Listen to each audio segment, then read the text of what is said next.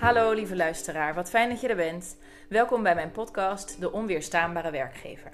Ik ben Sophie Looijenstein en in deze podcast ga ik aan de hand van interviews op zoek naar de ingrediënten die een werkgever tot een onweerstaanbare werkgever maken. Eentje waar je graag voor werkt en voor blijft werken, ook als er andere aanbiedingen zijn. Ik interview drie typen mensen uit mijn netwerk: onweerstaanbare werkgevers, superblije werknemers en experts. Mensen die net als ik vanuit hun beroep een visie hebben op goed werkgeverschap. Deze podcast is bedoeld voor werkgevers en leidinggevenden die graag goede werkgevers en goede leidinggevenden willen worden. En concreet willen weten hoe je dat dan doet. Geldt dit ook voor jou? Dan is deze podcast voor jou. Kom, daar gaan we. Op zoek naar de onweerstaanbare werkgever. Ik zit hier vandaag met Sven Rickley. En Sven is leider. Sven is leider van een revolutie. Ik heb hier een revolutieleider aan mijn tafel zitten. En dat is wel de menselijke revolutie. Sven, wat fijn dat je er bent. Heel fijn om er te zijn. Ja. Welkom. Hey, ehm, behalve revolutieleider. Wat, uh, wat, maakt, uh, wat maakt dat je hier zit? Vanuit welke expertise of met welke pet op uh, ga ik jou zo interviewen?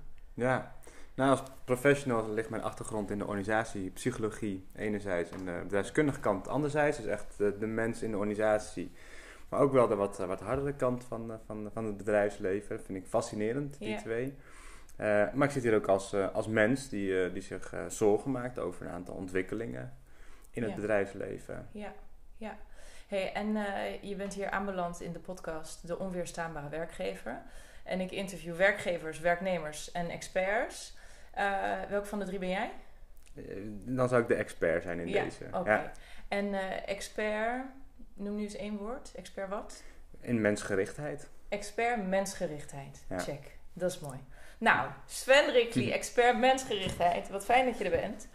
Um, we zijn hier in deze podcast op zoek naar de ingrediënten die een werkgever tot een onweerstaanbare werkgever maken.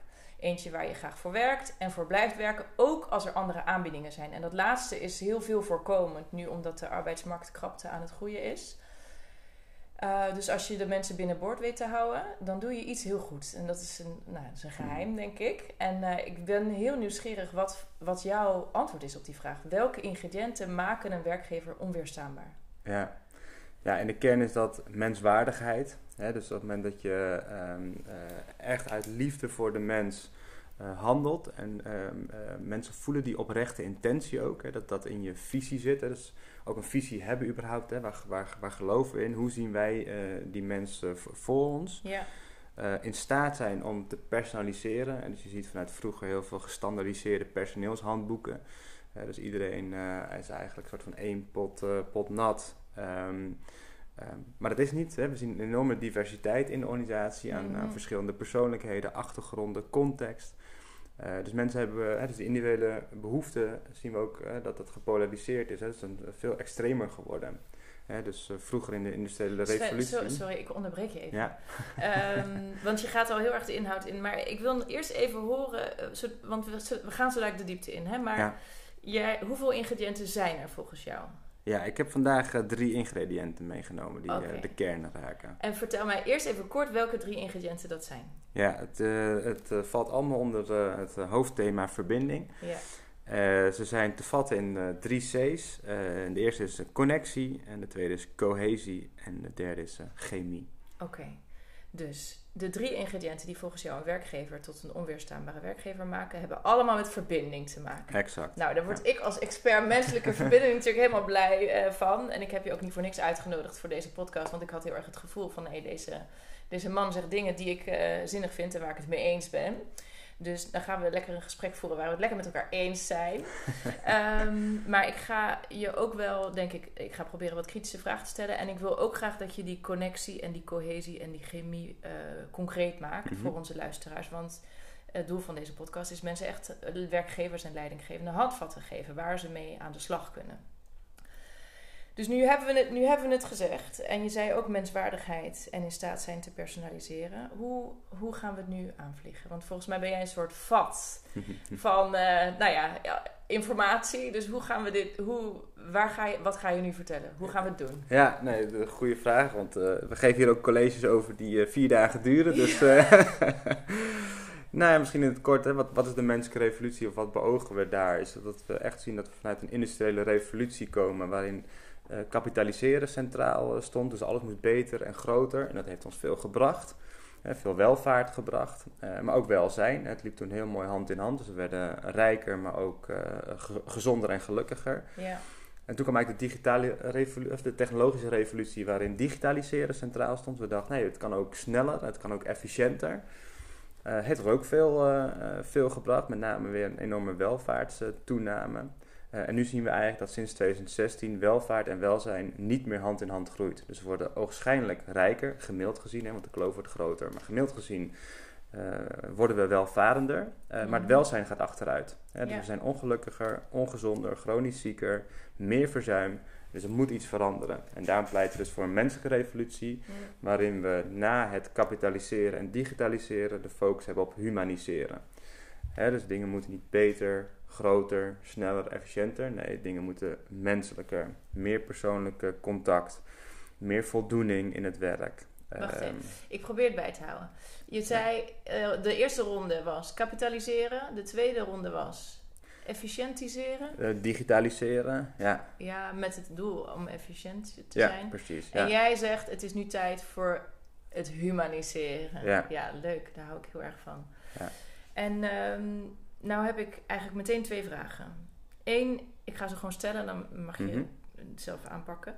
Je zegt, sinds 2016 zien we het welzijn achteruit gaan. Ik wil Ja. weten waar je dit vandaan haalt. Eh, en ik wil eigenlijk ook weten wat je ziet of hebt gezien, eh, wat de coronacrisis hierin betekend heeft. En ik wil weten of jij zelf een eh, humanistische achtergrond hebt of zoiets. Ik heb eerder een, Mhm. Een interview hier ook aan mijn tafel gehad. Die, die, ze- en dat was een werkgever, een onweerstaanbare werkgever. Ja. En die zei ook heel erg dat nou ja, de manier waarop zij leiding gaf te maken heeft met haar visie op de mens. En dat Mhm. heeft dan weer te maken met haar humanistische achtergrond. En als ik jou zo hoor over humaniseren, ja, mij heb je dan helemaal natuurlijk. Hè? Dus het is een beetje preken voor eigen parochie. Maar dan vraag ik me ook af, vanuit welke achtergrond vertel jij dit? Ja, ja. Nou ja, altijd een fascinatie gehad voor eh, het gedrag van mensen en waarom mensen doen wat ze doen en wat, wat geluk, gelukkig maakt. Dus dat is al, ze- zit er al vanaf kinds af aan in. En natuurlijk eh, uiteindelijk een hele opleidingsachtergrond genoten in de psychologie. Ja, dus zowel aan de persoonlijke kant als aan de professionele kant. En het ook als mensen ervaren. Eh, dus ehm, eh, mijn partner eh 15 jaar geleden was ernstig ziek. Toen zijn we op een hele afstandelijke, zakelijke, onmenswaardige manier in twee ziekenhuizen eh, behandeld. Dat die gesprekken, één duurde 10 minuten en die andere duurde 5 minuten. Wat een slecht nieuwsgesprek was. ja, Eh, dat eh, dat eh, eh, in principe eh, ongeneeslijk ziek is, niet meer behandeld kan worden. ja, En pas in het derde ziekenhuis werden we op een hele menswaardige manier, mensgerichte manier behandeld. ja. Met enerzijds oog voor enorm veel kwaliteit van zorg, dus professionele aandacht, maar ook hele persoonlijke aandacht. Ja. Dus het was een hele functionele relatie, maar ook dus een emotionele relatie. En nou, Ja. uiteindelijk, eh Vertel even welk dat, ziekenhuis dat was. Maak het was het LUMC, het, eh, het Oh, ziekenhuis in. Leiden. Je bent Ja. de derde in één week die mij vertelt over de menswaardige aanpak van het LUMC. Dat is Ah. heel bijzonder. Daarom, ik, ben, mooi. ik vraag ernaar omdat ik dat ene ziekenhuis reclame eh, gun. Omdat ze jou en je partner goed behandeld hebben. Ja. En ik vroeg ernaar uit nieuwsgierigheid of het weer het LUMC zou zijn. Maar ja dus. Ja, Ja. ja. Ja, en uiteindelijk Oh, ook met een, met een fantastisch resultaat. En daar zie je gewoon dat dat dus ook kan leiden tot niet alleen de, de, de- beste zorg en de beste behandeling, maar ook gewoon eh, het beste resultaat. Dus het kan gewoon hand in hand gaan, hè? Persoonlijke even aandacht. voor de nieuwsgierige luisteraar, want ik weet het wel, je hebt het me net in het voorgesprek verteld. Maar hoe is het afgelopen? Ja, nou, ze heeft een eh, alles of niets operatie eh, eh, gehad. In principe om, om kwaliteit van leven te, uit te stellen en te rekken.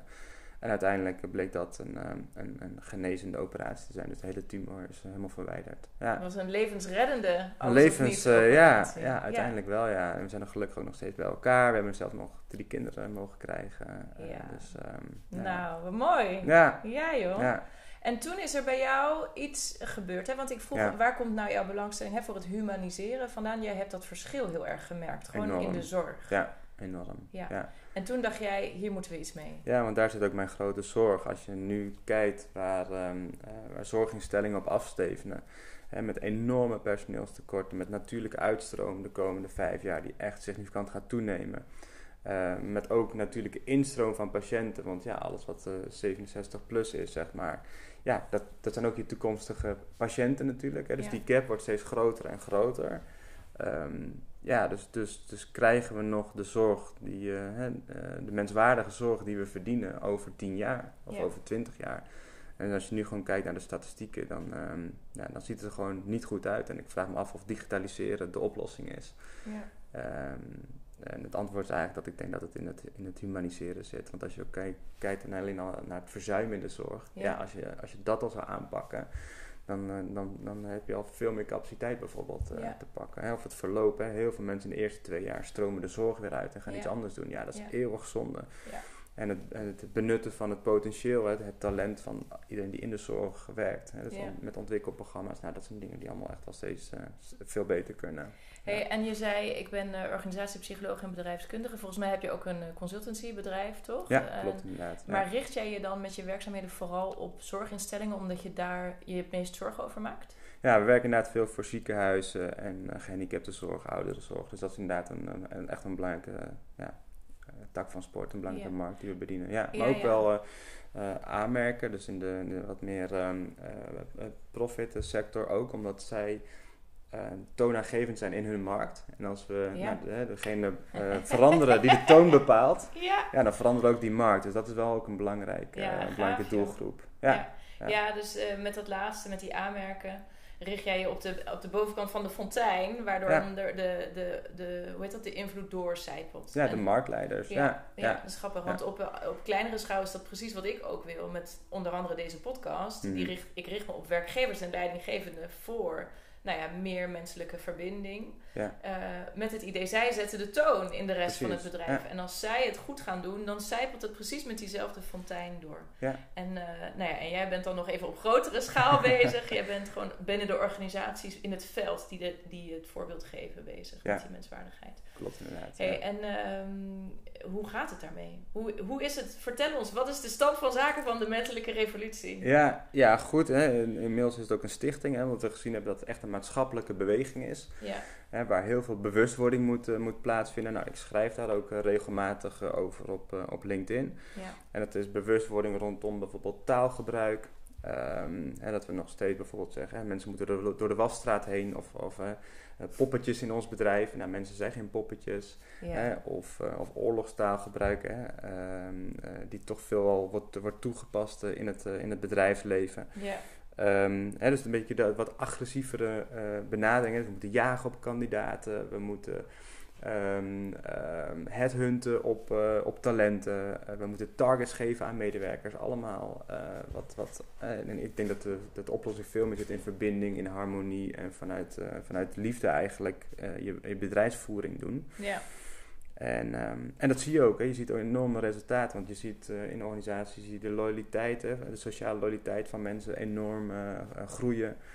De commitment, dat ze zich onderdelen vo- voelen van de, de hogerliggende missie. en onderdeel voelen van de organisatie. Dus je behoudt daarmee mensen ook echt. Ja. Sven, ik merk dat je echt een hoge eh, informatiedichtheid hebt. En ehm, nou heb ik nog een vraag gesteld die nog niet beantwoord is. Dat ging over die... Sinds 2016 zien we het welzijn minder worden. Waar zien we dat? Ja, nou dat zien we met name in de psychosociale arbeidsbelasting. Dus we zien... eh, Jargon, alarm. ja, dus... eh, Psychosociale arbeidsbelasting. Ja, dat moet je even dus, vertalen voor mij. Ja, hoor. ga ik doen. Het zit Ja. enerzijds in het, in het relationele stuk. Dus de, de afstand bijvoorbeeld tussen leidinggevende en medewerkers is, eh, is, eh, is toegenomen. Ehm, ehm, de teams zijn groter geworden. Dus we zeggen wel eens, de, de, span of control is, eh, is enorm gegroeid. Mhm. Zeker als je kijkt naar de zorg. Hè. Sommige leidinggevenden geven wel leiding aan 100 medewerkers. Dus die zijn anoniemer, eh, meer persoonlijke afstand. Sven, sorry, want ik wil echt nog andere Ja. vragen. Je, je, We hebben echt te weinig tijd om alles zo uh, diep uit te werken. Ja. Uh, is er een of ander rapport of is er een of ander onderzoek? Of wat, wa, waar ja. steun je die stelling op? Sinds 2016 gaat het minder goed met de mens. Ja, heel eenvoudig. Het CBS laat hier heel veel um, mooie rapporten ook eens zien. Als je okay. kijkt naar bijvoorbeeld de oorzaken van, uh, van verzuim. En dus je zit dus inderdaad in het relationele stuk, maar ook in het mentale stuk. En dus er is veel, veel meer mentale problematiek eigenlijk in organisaties. En okay. ik vroeg al over de coronatijd, die heeft daar zeker een extra duit in het zakje gedaan. Ja. En dus we zien een verergering, met name in de doelgroep bijvoorbeeld jongeren. En dus tussen 18 en 25 jaar. Ja. Dus, um, Oké. Okay. Ja. Fijn dat je de zin afmaakt. Het is er spraakwater van. Oké, okay, dus het zijn CBS-rapporten. Uh, over hoe het gaat met de mens en met, uh, de, de mentale, met de mentale gezondheid. En daar zie je gewoon een, een terug, ja, een verslechterende ja. tendens. Ja. Oké, okay. dankjewel. Um, nu gaan we even naar die drie ingrediënten: connectie, -hmm. cohesie, chemie. Kun je um, me ik ga gewoon, ik ga je iets strakker uh, houden, Sven. Helemaal goed. Ik ga elke keer één vraag stellen en dan mag je heel kort antwoorden en dan ga ik een volgende vraag stellen. En bij al deze drie elementen ga ik vragen wat is het en noem eens een concrete tip voor werkgevers en leidinggevenden die hier verandering willen aanbrengen. Ja. En hoe meer tips eigenlijk, hoe beter. Sven, wat bedoel je met connectie? Nou, er is een heel groot verschil tussen contact en connectie. Dus okay. ik vergelijk het wel eens, als je thuis op de bank zit met je partner, je kijkt Netflix, heb je contact. Heb je een goed gesprek met je partner, je kijkt diegene in de ogen, je hebt echt even aandacht, dan heb je connectie. Ja. En wat medewerkers heel vaak als een contactmoment ervaren, ervaren denken leidinggevenden dat het een connectiemoment is. Dus daar zit een heel groot verschil in. Ja, ja, dus het gaat om echte aandacht nemen, echt tijd nemen voor, uh, voor, een, voor een persoon. Dus het vraagt van leidinggevenden heel concreet veel minder operationele taken, veel minder hè, die focus op structuur, maar echt persoonlijke aandacht voor je medewerkers. Kijk, dit is duidelijk.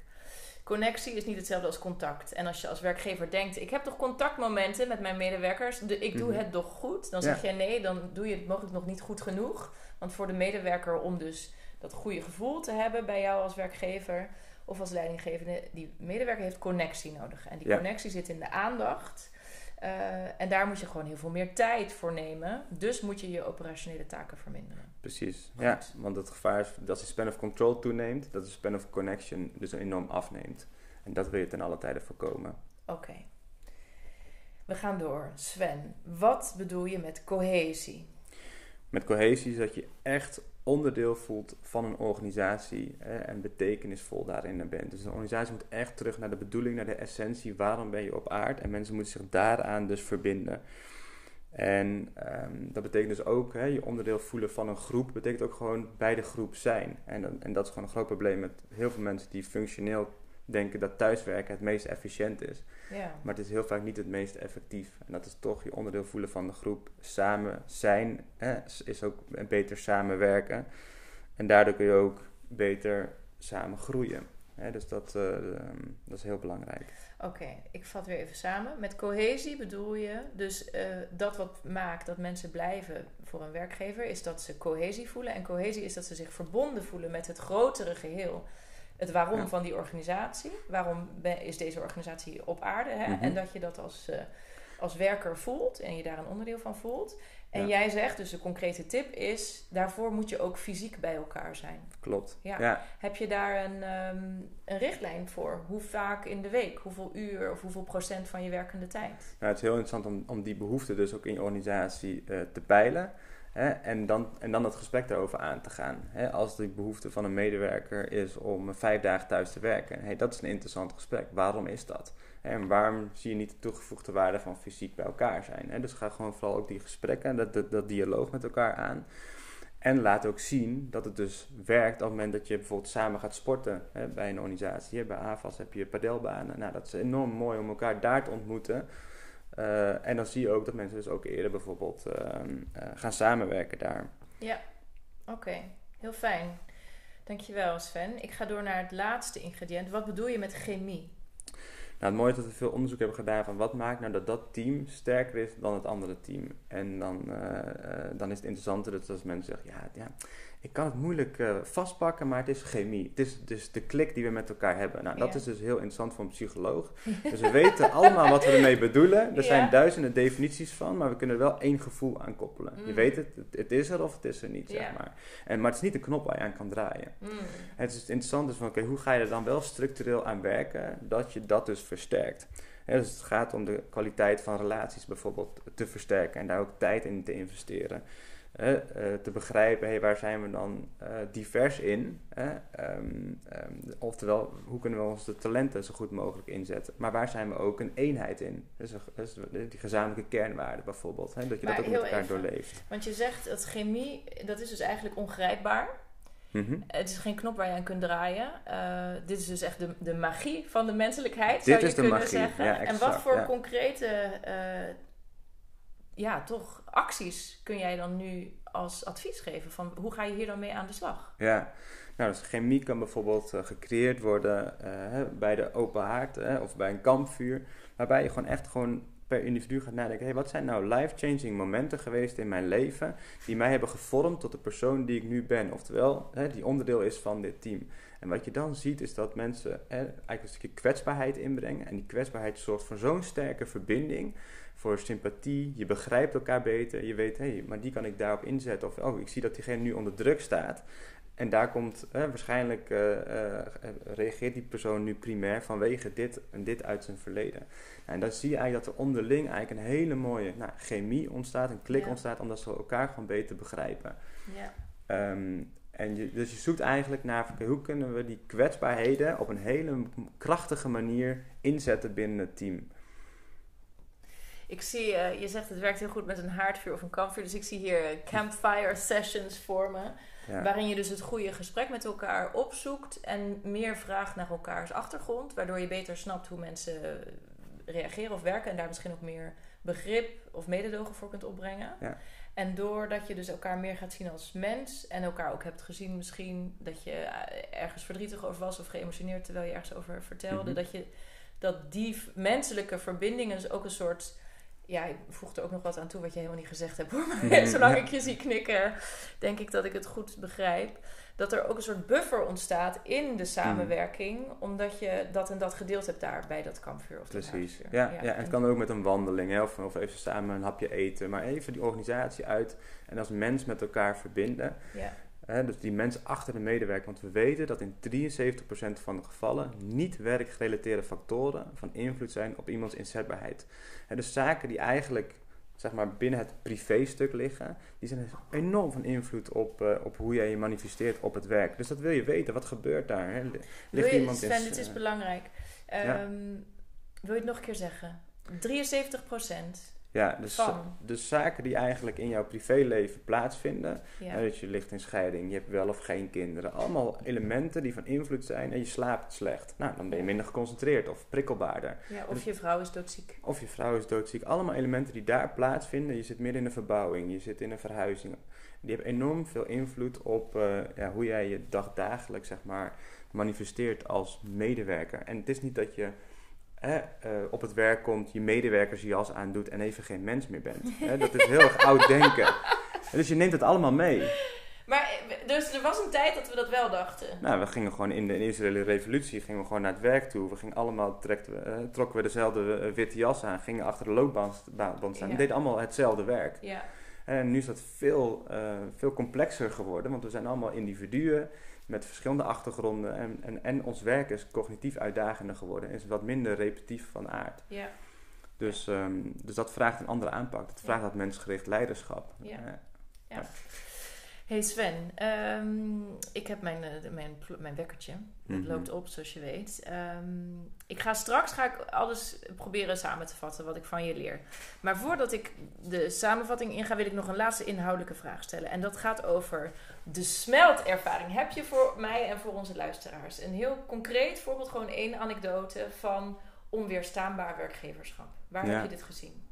Ja, dat was bij, eh, bij DL was wel heel ontroerend. Het was een, eh, was een afscheidsmoment van een operationeel manager. Sorry, waar? Bij DHL. DHL, Ja. ja. En, Een ehm, afscheid, sorry. Ik, Ja, een, een afscheidsmoment, zeg maar. Hè, dus diegene ging met, eh, met pensioen. En zei, nou, wat was nou jouw meest impactvolle moment in jouw carrière? Dus iedereen had een werkmoment verwacht. en zei, ja, toen ik een hartaanval kreeg en in het ziekenhuis lag, kwam de operationeel directeur. En die heeft maar liefst een hele middag bij me gezeten in het ziekenhuis. Ja. Dat was het meest impactvolle moment van mijn carrière. En diegene is dus 40 jaar loyaal geweest aan DHL. ja. Dankzij die middag in het ziekenhuis. Dat, heeft, dat was een hele belangrijke bevestiging en bekrachtiging van dat je meer bent dan alleen maar een personeelsnummer. Maar dat je een persoon bent en op het moment dat er iets gebeurt in jouw leven, ja. dat je dat, dat, Dat, er iemand wordt. hoog in de boom dat ziet en jou komt opzoeken. En zijn agenda vrij ruimt. En dat, Ja. dat is op dat moment het allerbelangrijkste. Ja, ja mooi zeg. Ja. Ja, dat maakt dus heel erg indruk op zo'n medewerker. Ja, blijkbaar. Als je dus 40 jaar terug mag evalueren en je mag één moment uithalen. Ja, En diegene haalt dat moment eruit. Ja, dan is dat dus de impact die je kan maken als leider, als werkgever. ja, ja. Dus hier haal ik weer even een advies uit. Is er iemand uitgevallen, ziek geworden? Eh, dan zou je kunnen overwegen als eh, hoge bobo, zoals ik ze Mhm. noem, eh, om je agenda leeg te maken en, die persoon en op ziekenbezoek te gaan. Bijvoorbeeld. Ja. Ja. Ja. En dan echt vanuit een oprechte intentie.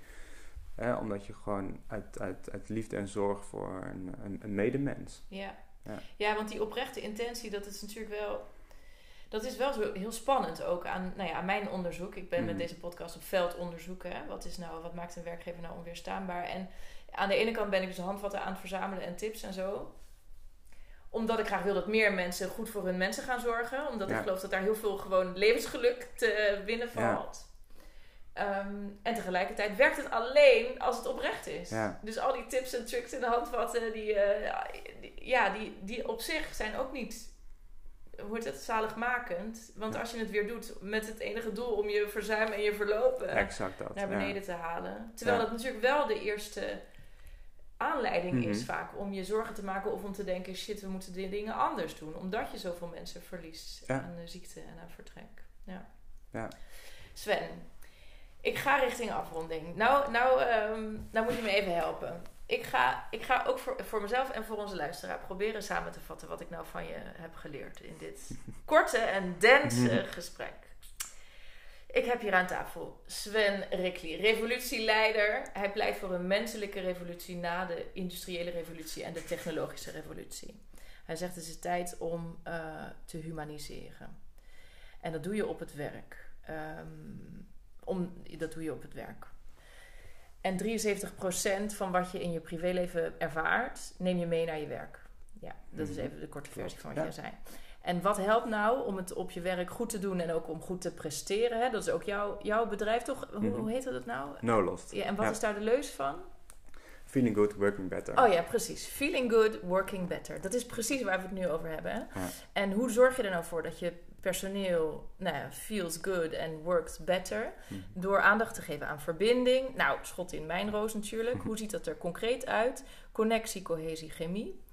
Connectie is niet hetzelfde als contact. Dus je moet zorgen dat je als werkgever en leidinggevende echt de tijd neemt. Want pas als je de tijd hebt, kun je de aandacht geven die voor jouw werknemer echt voelt als connectie. En niet alleen als contactmoment. Want hè, we hebben elkaar gesproken bij de koffiemachine. Ik vroeg Ja. hoe het ging. Je zei goed, we hebben contact gehad. Maar dat is niet hetzelfde als connectie. En die connectie is nodig. Dat is het eerste ingrediënt. Het, vraagt ook van jou als werkgever om dus je meer operationele taken weg te... we- Mhm. Gewoon uit je pakket Mhm. uit je takenpakket te halen, omdat er ruimte nodig is, tijd voor de mens. Tweede ingrediënt, cohesie. Dat is dat je je onderdeel voelt van het grotere geheel en snapt ja, wat het waarom van deze organisatie. Dus als organisatie, dat is dan meteen een actiepunt, moet je daar weer stilstaan en daar woorden aan geven. Wat is ons doel? En je moet zorgen dat de werknemer daar eh, dat snapt. En wat heel erg helpt voor die cohesie, je onderdeel voelen van het grotere geheel, is echt fysiek samen zijn. Fysiek samenkomen. Dus niet vijf dagen, vier dagen, drie dagen per week eh, thuiswerken, maar ook met elkaar het gesprek aangaan over de waarde van het samenkomen. En als iemand dat niet wil, daar ook het gesprek over voeren. Gaat het goed tot nu toe? Gaat eh, perfect. En ter aanvulling, als ik dat nog mag doen, dus echt je organisatie zien als community. Oh, dus je bent geen werkgever, maar een zingever. Hè? Eh, waar, waar mensen vroeger heel trots waren op het dorp waar ze vandaan kwamen, dat kwam omdat ze elkaar ontmoeten. Hè? Of ze gingen samen naar de kerk toe. Hè? Dus de, de religie en de, dat fysiek bij elkaar komen, dat verbindt. Dus dat moet moet de organisatie beseffen dat mensen die behoefte enorm hebben en dat je daar als organisatie op in kan spelen. Ja, ja, dat is wel leuk. Je bent geen werkgever, maar je bent zingever. Ehm, ja, ik heb een binnenpretje. Voor degene die niet snapt wat dit binnenpretje is, luister de trailer. Dan snap je waarom ik dit leuk vind. Ehm, oh ja, dus cohesie, eh, fysiek samen zijn, samen sporten bijvoorbeeld. Ehm, dat is het tweede ingrediënt. En dan het derde ingrediënt, de chemie is belangrijk. Dat is gewoon de klik. En dat is iets heel ongrijpbaars. Dat gaat over menselijke verbinding. En die leg je eigenlijk buiten kantoor, buiten het werk. Die leg je dus bijvoorbeeld op de padelbaan of bij het haardvuur of tijdens een wandeling. En als je elkaar meer uh, kent als mens en je achtergrond en je verleden, dan ontstaat er nou ja, die, die magie, die dus niet helemaal ja. uh, te doorgronden is, um, waarbij, je, ja, waarbij je dus ook weer meer verbonden voelt. Ja, dus die emotionele verbinding, die, is er pas, of die functionele verbinding is er pas op het moment dat je emotioneel met elkaar verbonden bent. Dus dan kun je het best met elkaar samenwerken. Ja, functionele verbinding uh, als emotionele verbinding. Weet je Sven, ik, heb, um, ik ga natuurlijk hier dit ook publiceren. En dan heb ik zo'n uh, een soort postertje van dit Mhm. gesprek. En daar past maar één sappige quote op. En nou heb ik er een heleboel. Wat is wat jou betreft, als ik, jou, als ik jouw boodschap nou in één zin zou moeten samenvatten. Wat moet er op dat postertje van deze aflevering? En dan is dat ook het laatste wat gaat klinken in deze podcastaflevering. Als je mensen wilt behouden, dan moet je van mensen houden. Super. Dankjewel Sven. Graag gedaan.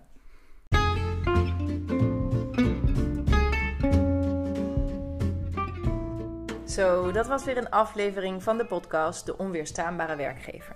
Ik ben Sophie Looijenstein, ik ben expert menselijke verbinding en ik help werkgevers en leidinggevenden mensen te verbinden aan de zaak. Vond je deze podcast nou nuttig en denk je ook als je het zo hoort, hmm, ik heb niet alles op orde, zorg dan dat je het in orde maakt. Waarschijnlijk heb je daar hulp bij nodig, anders had je het al gedaan. Nou, je kunt mij vragen of iemand anders vragen, maar dat maakt niet uit als je het maar regelt. Want jij en jouw werknemers verdienen een veel leuker leven. En zoals je dat hoort in deze podcast, zijn er allemaal dingen die je daaraan kunt doen. Laat je in de comments weten welke tip voor jou het nuttigst was. Dat vind ik gewoon leuk om te horen. Nou, dankjewel voor je aandacht en tot de volgende keer. Groeten van Sof.